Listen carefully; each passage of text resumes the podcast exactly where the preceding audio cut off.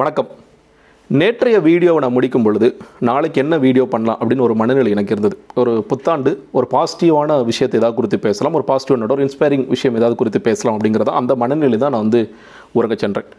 ஆனால் அன்ஃபார்ச்சுனேட்லி என்னால் அந்த மாதிரியான ஒரு வீடியோவை இன்றைக்கி இந்த முதல் நாளில் செய்ய முடியல அப்படிங்கிறது ஒரு துரதிருஷ்டமான விஷயமாக தான் நான் பார்க்கிறேன். இன்னும் சொல்லப்போனால் ஒரு புத்தாண்டு வாழ்த்துக்கள் சொல்கின்ற மனநிலை மனநிலையில் கூட நான் இல்லை அப்படிங்கிறதான். ஏன்னா இன்றைக்கி நடந்த மூன்று சம்பவங்கள். இந்தியாவில் பல்வேறு இடங்களில் நடந்த மூன்று சம்பவங்கள். உண்மையிலேயே இது என்ன மாதிரியான துவக்கம் அப்படிங்கிற ஒரு கேள்வி எழுப்பிருச்சு. என்ன மாதிரியான துவக்கம்னா நான் வந்து அது ஏன் இவ்வளோ மோசமாக இருக்குது அப்படின்னு விதி அந்த மாதிரி நான் சொல்ல விரும்பலை. இந்த மாதிரியான விஷயங்கள் முன்னாடி நடக்காமல் இருந்திருக்கான்னு கேட்டால் நிச்சயமாக நடந்திருக்கிறது. ஒவ்வொரு முறையும் நடக்கிறது ஒவ்வொரு ஆண்டும் நடக்கிறது. சில நேரங்களில் ரிப்பீட்டடாக நடந்துக்கிட்டே இருக்குது ஆனால் எந்த ஒரு பாடத்தையும் இந்தியா இந்தியா நான் சொல்லும் பொழுது இந்திய அரசாங்கம் நான் வந்து மத்திய அரசாங்கம் மாநில அரசாங்கம் நிர்வாகம் ஆட்சி நிர்வாகம் இல்லை அட்மினிஸ்ட்ரேஷன் ஐஏஎஸ் அதிகாரிகள் கோர்ட்டு போலீஸ் மக்கள் அப்படின்னு தனித்தனியாக பிரித்து பார்க்காமல் ஒட்டுமொத்தமாக இந்தியா சில பாடங்களை கற்றுக்கொள்ள மறுக்கிறதா அப்படிங்கிற ஒரு கேள்வி எழுந்ததால் இந்த காணொலி நான் செய்ய விரும்புகிறேன் மூன்று சம்பவங்கள் என்னன்னு கேட்டிங்கன்னா முதல்ல வந்து காஷ்மீர் மாநிலத்தில் இங்கே வந்து வைஷ்ணவ தேவி கோயிலுக்கு கூட்டம் கூட்டமாக மக்கள் செல்கிறார்கள். நேற்று அதாவது இன்று அதிகாலை காலைல ஒரு ரெண்டரைலேருந்து ரெண்டே மக்களுக்குள்ளே ஒரு பெரிய அற கூட்ட நெரிசல் ஏற்படுது. சில பேர் அங்கே தூங்கிட்டு இருக்காங்க அவங்க மேலே ஏறி சில பேர் ஓடுறாங்க. ஒரு பெரிய கூட்ட நெரிசல் ஏற்பட்டால் அந்த மாதிரி ஏறி இருந்து ஸ்டாம்பீட்ல நடக்கும் நமக்கு தெரியும். இப்போ நான் பேசிகிட்டு இருக்க இந்த சமயம் வரைக்கும் பன்னிரெண்டு பேர் இறந்து போயிருக்கிறார்கள். உத்தரப்பிரதேச சேர்ந்த ஒரு ஆறு ஏழு பேர் ஜம்மு காஷ்மீரை சேர்ந்தவங்க ராஜஸ்தானை சேர்ந்தவங்க இப்படி ஒரு பன்னெண்டு பேர் இறந்து போயிருக்கிறாங்க. இன்னும் கொஞ்சம் பேர் கிரிட்டிக்கலாக இருக்கிறாங்க அப்படின்னு. இன்னும் அவங்களை காப்பாற்றுவதற்கான நடவடிக்கைகள் எடுத்துகிட்டு இருக்காங்க. உடனடியாக நிர்வாகம் வந்து பிரதமர் மோடி அவர்கள் கண்டன இதுக்காக ஒரு வருத்தம் தெரிவித்ததோட ரெண்டு லட்ச ரூபா நீங்கள் வந்து பிஎம்ஓ ஃபண்டிலேருந்து இறந்து போனவர்களுக்கும் ஐம்பதாயிரம் இன்ஜூரிக்கு அதே மாதிரி மாவட்ட நிர்வாகம் என்ன இங்கே சட்ட அங்கே வந்து சட்டமன்றம் கிடையாது ஜம்மு காஷ்மீரில். ஸோ மாவட்ட நிர்வாகம் என்ன பண்ணுறாங்கன்னா மாநில நிர்வாகம் என்ன பண்ணுறாங்கன்னா ஒரு பத்து லட்ச ரூபா இறந்து போனவங்களுக்கும் இந்த மாதிரி காயம்பட்டவர்கள் இரண்டு லட்ச ரூபாய் அப்படின்னு அறிவிச்சு விட்டுட்டாங்க. இது ஒவ்வொரு வாட்டியும் இது என்னங்க இது என்ன நடந்துச்சு?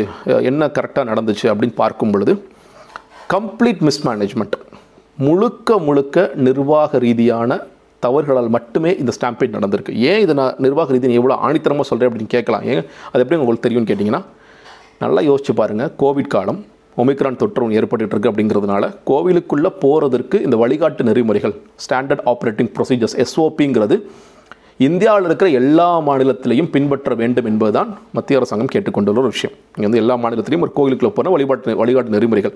இவ்வளோ டிஸ்டன்ஸ் விடுங்க.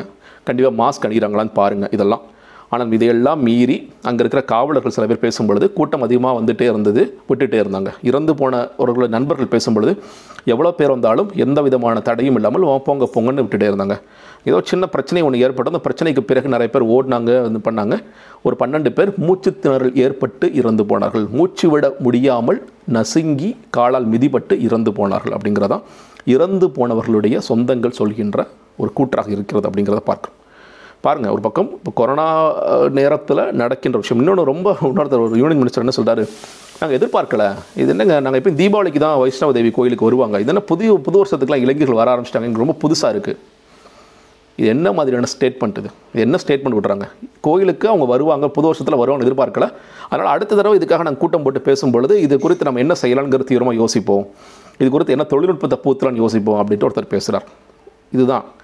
இதுதான் இன்றைக்கி நடந்திருக்கு ஒரு பக்கம் காஷ்மீரில். அடுத்ததாக ஹரியானாக்கு வருவோம் ஹரியானா மாநிலத்தில் நிலச்சரிவு ஏற்பட்டு இப்போ நம்ம பேசிகிட்டு இருக்க இந்த சமயத்தில் கூட இது வரைக்கும் ஒரு நான்கு பேர் இறந்து போயிருக்கிறாங்க. இன்னும் கொஞ்சம் பேர் வண்டிக்குள்ளே சிக்கிட்டு இருக்காங்க. இன்னொரு நாலு பேர் அஞ்சு பேராக இருக்கலாம் எவ்வளோ பேர் சரியாக தெரியலை. நிலச்சரிவு ஏற்பட்டு அங்கே இறந்து போயிருக்கிறாங்க. கொஞ்சம் பேர் இன்னும் சிக்கிட்டு இருக்காங்க. மீட்பு பணிகள் துரிதமாக நடந்து கொண்டிருக்கிறது. அதுக்கும் பிரைம் மினிஸ்டர் எழுதுறாரு அங்கே இருக்கிற மனோகர்லால் கட்டார் வந்து நான் துரிதமாக வேலை செய்கிறேன். அப்படின்னு அதில் என்னென்னு கேட்டிங்கன்னா கிட்டத்தட்ட ரெண்டு மாதமாக green tribunal national green tribunal வந்து அந்த இடத்துல அதிகமான காற்று மாசு ஏற்பட்டதால் பொல்யூஷன் அதிகமாக இருக்கிற காரணத்தினால நீங்கள் இந்த மைனிங் வேலையை ஸ்டாப் பண்ணுங்கன்னு சொல்லிட்டு இந்த வெள்ளிக்கிழமை தான் திரும்ப எடுக்கிறாங்க. ஓகே பொல்யூஷன் குறைஞ்சிருச்சு. நீங்கள் வந்து அதை மறுபடியும் துவக்கலாம். துவக்குறாங்க. உடனடியாக வேலை நடக்கின்றது. நிலச்சரிவு ஏற்பட்டு அதில் ட்ராவல் பண்ணிகிட்டு இருந்தவங்க. அது ஒரு இடம் ஒரு மைனிங் சைக்கிள் இன்னொரு மைனிங் சைக்கிள் போகிறவங்க தான் சொல்லி சொல்கிறாங்க அவர்கள் மேல் அந்த மண் நிலம் சரிந்து அவர்கள் இன்று பூமிக்குள் புதைந்து கிடக்கிறார்கள். ஒரு நான்கு பேர் இறந்து விட்டார்கள். இன்னும் நான்கு ஐந்து பேரோட நிலைமை என்னவென்று தெரியாது நமக்கு இந்த சமயத்தில். நீ கேட்கலாம் இதில் என்னங்க பண்ணிட முடியும்? இது வந்து ஒரு இயற்கை பேரிடர் தானே. எப்படி என்ன கேட்குறேன்னா இந்த மாதிரியான மைனிங் சைட்ஸில் இந்த மாதிரி நிலச்சரிவு என்பது இந்தியா புதிதாக கேள்விப்படுகிறதா? எப்போ மைனிங் ஆரம்பிச்சோமோ அந்த காலத்திலேருந்து தொடர்ச்சின்னு சொல்லப்போனால் ப்ரீ இண்டிபெண்டன்ஸ் ஏராலேருந்து நடந்துகிட்டு தான் இருக்குது அப்போ இதற்கு என்ன நடவடிக்கைகள் எடுக்கப்பட்டுள்ளது அப்படின்னு கேட்டிங்கன்னா எல்லாமே நம்ம ரெஸ்கியூ ஆப்ரேஷன்ஸில் முன்னேறி இருக்கோம். நம்ம வந்து நிதி கொடுக்குறதுல செத்து போனால் பத்து லட்சம் நல்லா ஒரு லட்சம் ரெண்டு லட்சம் கொடுத்தா பத்து லட்சம் கொடுக்குறதுக்கு ரெடியாக இருக்கிறோம். இன்னும் பல்வேறு மாநில முதலமைச்சர்லாம் கொடுக்குறதுக்கு ரெடியாக இருப்பாங்க. ஆனால் நம்ம ஒவ்வொரு முறையும் இந்த உயிர்களை இழந்த பிறகு இன்னும் சொல்லப்போனால் உயிர்களை இழந்த பிறகு அதுலேருந்து பாடமெல்லாம் இது கற்றுக்கிறதே இல்லை. நான் ஏன் சொல்கிறேன்னா மூணாவது விஷயத்துக்கு வரேன். இது நம்ம தமிழகத்தில் சிவகாசியில் நடந்த ஒரு விஷயம் இன்றைக்கி பட்டாசு ஆலை விபத்து அதில் ஒரு ரெண்டு ரூம் தரைமட்டம் ஆயிடுச்சு அதில் ஒரு நான்கு பேர் இறந்து போயிட்டாங்க. அதை நடத்திக்கிட்டு இருந்த அவர் பேர் வழிவிடு முருகன் அவர் பேர். அவர் வந்து கைது செய்யப்பட்டுள்ளார். அவர் நேரடி நடத்தினால ஒப்பந்தம் பெற்றிருந்தார் அப்படிங்கிற விசாரணையெல்லாம் போயிட்டுருக்கு இன்னும் ரெண்டு பேர் வந்து ரொம்ப சீரியஸான நிலைமையில் இருக்கிறாங்க அப்படின்ட்டு. நீங்கள் கேட்கலாம் பட்டாசு ஆலை பற்றி இது ரொம்ப ரெகுலராக நடக்கிறதானே? இது மழை பெய்யுது வெயில் அடிக்குதுங்கிற மாதிரி ரொம்ப ரெகுலராக சிவகாசம் நடக்கிறதானே? இன்னும் சொல்லப்போனால் இது மாதிரி நடந்த உடனே பல நேரங்களில் மாவட்ட நிர்வாகம் ஐஏஎஸ் ஆஃபீஸர்ஸ்லாம் போவாங்க கலெக்டர்லாம் போவாங்க பல இடங்களில் செக் பண்ணுவாங்க இந்த இடத்துல இந்த மோசமாக இருக்குது இந்த இடத்துல செய்யக்கூடாத வெளியெல்லாம் செஞ்சுட்டு இருக்காங்க அதெல்லாம் சீல் பண்ணுங்கள் க்ளோஸ் பண்ணுங்கம்பாங்க. இது ஏன் இப்படி நடக்குதுன்னு சொல்லி ஆய்வெல்லாம் செய்வாங்க அறிக்கையெல்லாம் கொடுப்பாங்களே அப்படின்னு நீங்கள் கேட்கலாம். நடந்துக்கிட்டே தான் இருக்குது தொடர்ச்சியாக மறுபடி மறுபடி மறுபடி மறுபடி. இது எல்லாமே வந்து நம்ம பேசிகிட்டு இருக்க மாதிரி சிவகாசியில் ஒரு பட்டாசு விபத்து ஆமாம் ஒரு ஏழு எட்டு பேர் இறந்து போவாங்க. இந்த தீபாவளி சீசனில் ஒரு ஏழு எட்டு பேர் இறந்து போவாங்க. போன வருஷம் மட்டும் கிட்டத்தட்ட ஐம்பது பேர் ஐம்பதுக்கும் மேற்பட்டவர்கள் இறந்து போயிருக்கிறார்கள் அப்படிங்கிற செய்திகளும் தொடர்ச்சியாக வந்துட்டு ஸோ பாருங்கள் மூன்று சம்பவங்கள். வைஷ்ணவ தேவி கோயில் ஹரியானா நிலச்சரிவு இந்த பட்டாசு வெடிபத்து. இந்த மூன்றிலும் நாம் இந்த உயிர்களை இழக்காமல் காப்பாற்றிருக்க முடியுமானால் நிச்சயமாக காப்பாற்றிருக்க முடியும். அதில் எந்த மாற்ற கருத்தும் இல்லை. அதுவும் சிவகாசிலலாம் வந்து நிச்சயமாக காப்பாற்றிருக்க முடியும். ஆனால் எந்த பாடங்களையும் அவன் படிப்பதில்லை. நான் சொல்கிறேன் இல்லையா? நிலச்சரிவு அது இந்த கோயிலுக்கு போனால் பொதுமக்கள் அவங்கள கொஞ்சம் யோசிச்சிருக்கணும். இவ்வளோ கூட்டமாக இருக்கே மறுபடியும் மறுபடியும் நம்ம உள்ளே போய் ஏறிட்டே இருக்கலாமா அப்படின்னு யோசிச்சிருக்கலாம். அதை கண்காணித்து கொண்டிருக்கிற மாவட்ட நிர்வாகம் நிறைய கூட்டம் வருது. இந்த கூட்டத்தை கட்டுப்படுத்தணும். கொஞ்சம் பேரை விட்டு விட்டு நம்ம ஸ்டாப் பண்ணணும். வேறு வழியில் ஸ்டாப் பண்ணி தான் ஆகணும். இன்னொன்று கொரோனா நேரத்தில் கொரோனா விதிமுறைகள் எதுவுமே பின்பற்றாமல் மாஸ்க் போடாமல் சோஷியல் டிஸ்டன்சிங்கிறதெல்லாம் இல்லாமல் அதெல்லாம் காட்டில் பறக்க விட்டு மக்கள் வந்துட்டு இருக்காங்களே இப்போ மாவட்ட நிர்வாகம் என்ன செய்து கொண்டிருந்தார்கள்? கேள்வி எழுப்பலாம்.